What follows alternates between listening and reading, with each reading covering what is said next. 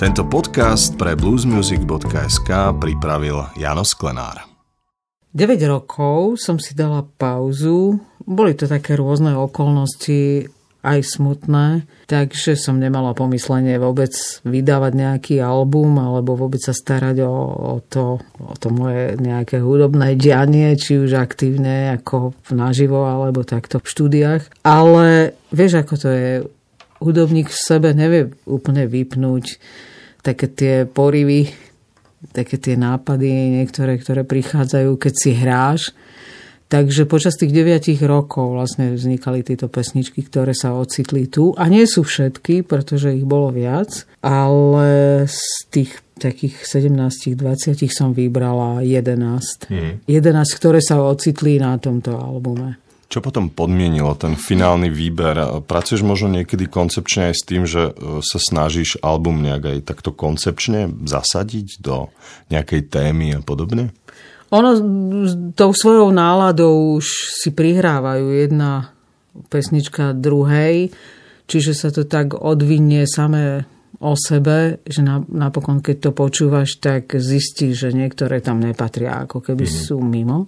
No a tuším, dvakrát som rozmýšľala nad tým, čo vyhodiť, aj som to urobila a potom som definitívne uzavrela ten výber na tých 11, ktoré sú na tomto albume. A ešte sa možno vrátim k tej najzasadnejšej motivácii, pretože naozaj 9 rokov je dlhá doba. Čo bolo tým, čo ťa presvedčilo prestať mlčať a, a vydať nový album? To bola náhoda, že som stretla e, ľudí, ktorí mi napokon aj ponúkli túto spoluprácu. Úplne náhodne práve tu v slovenskom rozhlase som stretla Roba Pospiša a Viem, že sme sa rozprávali aj o tvorbe, o tom, či niečo chystám. Ja som povedala, že mám nejaké veci, ale že v podstate nie som rozhodnutá vydať album. A keďže mi ponúkol spoluprácu, že rád pomôže v tom, ponúknú svoj, svoje štúdio a aj svoje producentské schopnosti aranžerské, tak som si povedala, že sú to neznámi ľudia pre mňa, mm-hmm s ktorými som ešte nikdy nerobila, ale je to, ja mám rada výzvy. A bola to taká výzva, že či z toho niečo zíde také, čo, čo bude mať pre mňa význam. A myslím si, že táto náhoda bola šťastnou náhodou. Takto často v živote chodí. Treba pre úplnosť doplniť, že album vznikol v dielni Real Music House No a ty sama si o ňom povedala, že citujem, že tento album je pre mňa dosiahnutím toho, čo som celé roky vo svojej hlave počula, ale nevedela zrealizovať.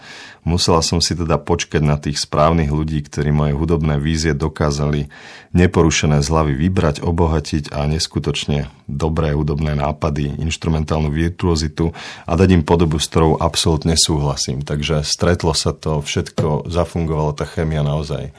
Zafungovalo. A to je naozaj veľmi také ojedinelé, že sa to podarí ľuďom, ktorí predtým spolu vlastne aj málo komunikovali alebo sa nestretli mm-hmm. a nie to ešte, že robili spolu nejaké hudobné dielo alebo hudobný album.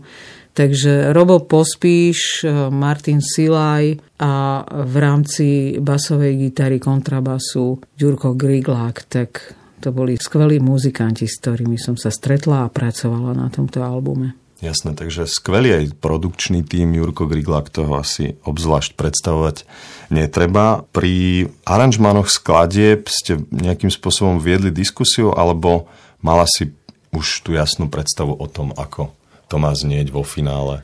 Ono prvýkrát mi vlastne chalani úplne bez myhnutia oka dovolili nahrávať Prvýkrát v živote sa mi to stalo, že som nahrávala tak, ako zvyknem v kluboch hrať. Mm-hmm. Čiže spolu s gitarou rovno som spievala a hrála. Tým pádom to dostalo taký prirodzený sound. Nič podobné som predtým nezažila, pretože vždy bolo treba nahrať pomocnú gitaru, potom mm. na to spev a tak ďalej. A už, už sa z toho niečo vytratilo tým pádom. Taká tá spontánnosť alebo to spojenie s tou gitarou, tak ako som zvyknutá. Takže to bolo prvé. Ja som nahrala všetky pesničky sama s gitarou a už medzi tým sa vyjavili nejaké tie aranžerské nápady, u Roba a u Martina, takže sme si to miestami aj tak akože zapísali alebo zapamätali. No a potom prišlo obdobie, kedy už boli všetky veci vyčistené, nahraté tak, jak som ich chcela. A jednoducho sa začalo aranžovať. Ešte medzi tým prišiel Ďurko Griglák, nahral všetky basy asi za dve hodiny a bolo to hotové. Ty si známa tým, že pre slovenský rozhlas pripravuješ dlhé roky hudobné relácie o folkovej alternatívnej hudbe, world music a podobne. Ja ťa vnímam ako človeka, ktorý má v tejto oblasti enormný prehľad. Si človek, ktorý naozaj tvojimi ušami prešlo kvantum muziky a podobne. Dnes je toho naozaj veľmi, veľmi veľa aj vďaka možno novým technológiám. Dnes naozaj nie je problém nahrať povedzme doma v kuchyni niečo. No a často je to veľmi taká mravenčia práca, celým tým sa nejakým spôsobom prehrabať a dostať sa k tomu podstatnému, takže tá otázka znie asi tak, že čo je pre teba v súčasnosti v hudbe to podstatné, alebo nie len v súčasnosti, ale vo všeobecnosti? Odek živa je taký ten prvý moment, či ma to chytí za srdce alebo nie. Či to má tie harmonie, ktoré môj príjimač v hlave, alebo v srdci, alebo ja neviem už ako to mám vyjadriť. Moje emócie dokážu spracovať, a ktoré hmm. majú k tej muzike blízko.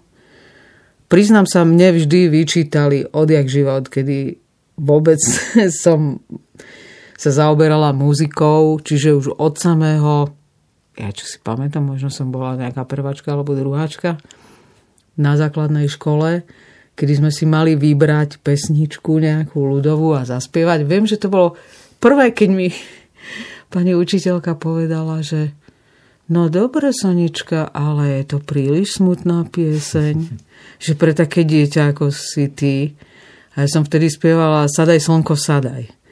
Čo je ako podľa mňa tak, ak je niečo slovenský blues, tak to, to presne v týchto pesničkách je, alebo či sú to húsky. A ja som si vždycky vyberala už od detstva takéto pesničky, tieto molové mm-hmm. tóniny. A to ma drží do dnes. Takže toto je podstatné pre mňa. Zaujímavé durové akordy ma vôbec... A vieš, koľkokrát som chcela napísať veselú pesničku a vždy to skončí tam, že vlastne sa pohybujem v tých mojich vodách a to sú presne aj tie albumy alebo tie muziky, po ktorých siaham ja ktoré sú mi blízke.